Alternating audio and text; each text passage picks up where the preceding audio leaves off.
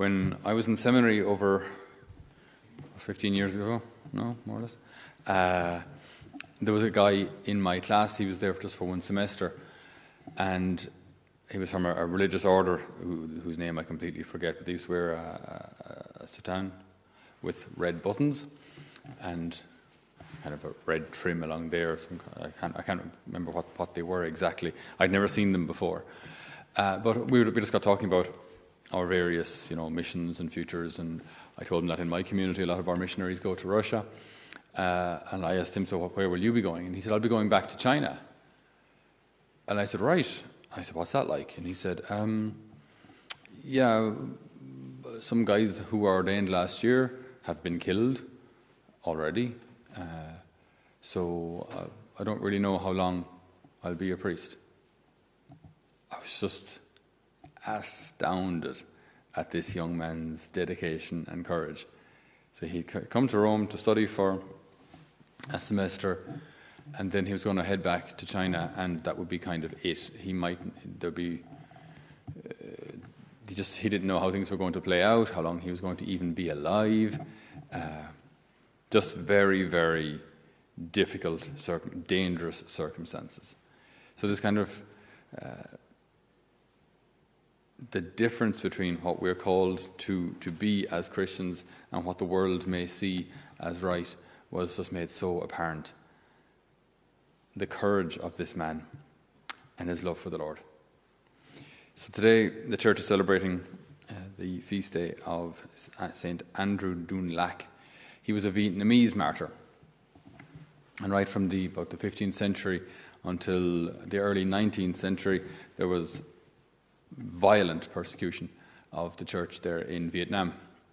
Uh, and similarly in, in Korea, China, numerous places uh, there in the, in the Far East, uh, the Catholicism was it was misunderstood for a start. Uh, it was seen as basically a, a, way of control, like the Europeans trying to control the Asians. So uh, you know that we have to that we have to be obedient to the Pope. So then they kind of saw that as being obedient to a foreign leader, as opposed to uh, we like you know when we do follow the Pope, but it's not like we, we don't follow him like a, a military leader or something. It's it, there's a moral example there. It's, it's not like don't worry, we're going, to pay, we're going to pay our taxes. Like it's it's all good. Uh, so, but there was just a, just a, misunderstanding of what the church was. This kind of foreign influence and that, and so many leaders uh, being afraid of uh, any foreign influence saw Christianity as as a European thing and wanted to eradicate it. So obviously, many of the missionaries at the time as well were French and Spanish, Dominicans, Franciscans, uh, Jesuits, and that. So, yeah, they wanted to cut off all, all ties with, with, with Europe, and they did so by violently persecuting those who attended Mass, those who considered themselves Catholic. And they would just this, it was a simple little test, a very simple, awful little test where they would place a cross on the ground and line up the people and say, You trample the cross, you're free. You don't trample the cross, we'll torture and kill you. You choose. Simplest little thing. Just put the cross, all you have to do, just, just spit on it. Just one foot, plunk, and you're good to go. And so many said, We will not. We will not do it. So there were 117 martyrs. It's, it's, a, it's a symbolic number. Well, it, there, there, are, real 117 actual martyrs, but there were actually more, obviously, that we don't have records for. But St. John Paul II canonized 117 of them. So the feast day of today is St. Andrew Dung-Lac, who was a priest, Vietnamese priest, and companions. So it's just this, this other band of, uh, of martyrs. And again, every single one of them. Uh, such incredible examples because they knew what they were doing, they knew what they were risking. This didn't happen by accident. They knew every time they went to Mass, it could be their last Mass, or it could be the reason uh, for which they could be arrested and tortured and killed. So, St. Andrew, he went around celebrating Mass in homes, and then the people would hide him, kind of like the used to happen here in Ireland as well. There'd be different homes or different fake walls or wardrobes that open into a different little passage in, uh, in houses where priests could hide from the authorities. There was one particularly violent uh, leader at the time. His name was M I H N M A N G, so I think it's pronounced Minh Mang. Correct me if I'm wrong. Uh, and he was the Nero of, of Vietnam at the time. So he wanted all European influence destroyed. So uh, he persecuted the church violently.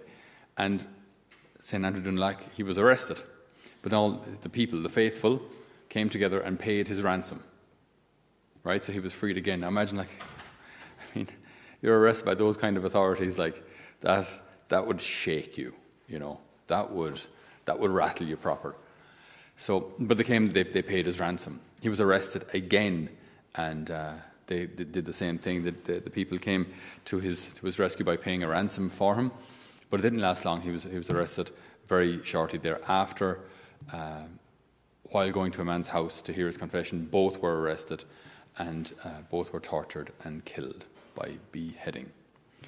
So it's real. It's very real. This this this this idea that our faith can cost us something. Uh, it's a it's a difficult reality, especially as I say, uh, in Ireland for us, where our faith has been so comfortable for so long. It's been so natural and so normal to be Catholic, whereas now. Uh, believing what the church believes, doing what the ch- what the church does, now makes us different. Uh, this is a reality that that slowly, slowly we're we're starting to learn. You know, uh, going with the flow will actually cause us to rebel against our faith because if we simply do what's legal or what the majority of people think, then we're going to find ourselves doing and thinking, advocating things that are against what the Lord teaches, against what the church teaches. So our faith now, as Catholics, is, is countercultural. It's countercultural to be Catholic. So the age of courageous Catholicism is right here. The age of comfortable Catholicism is gone.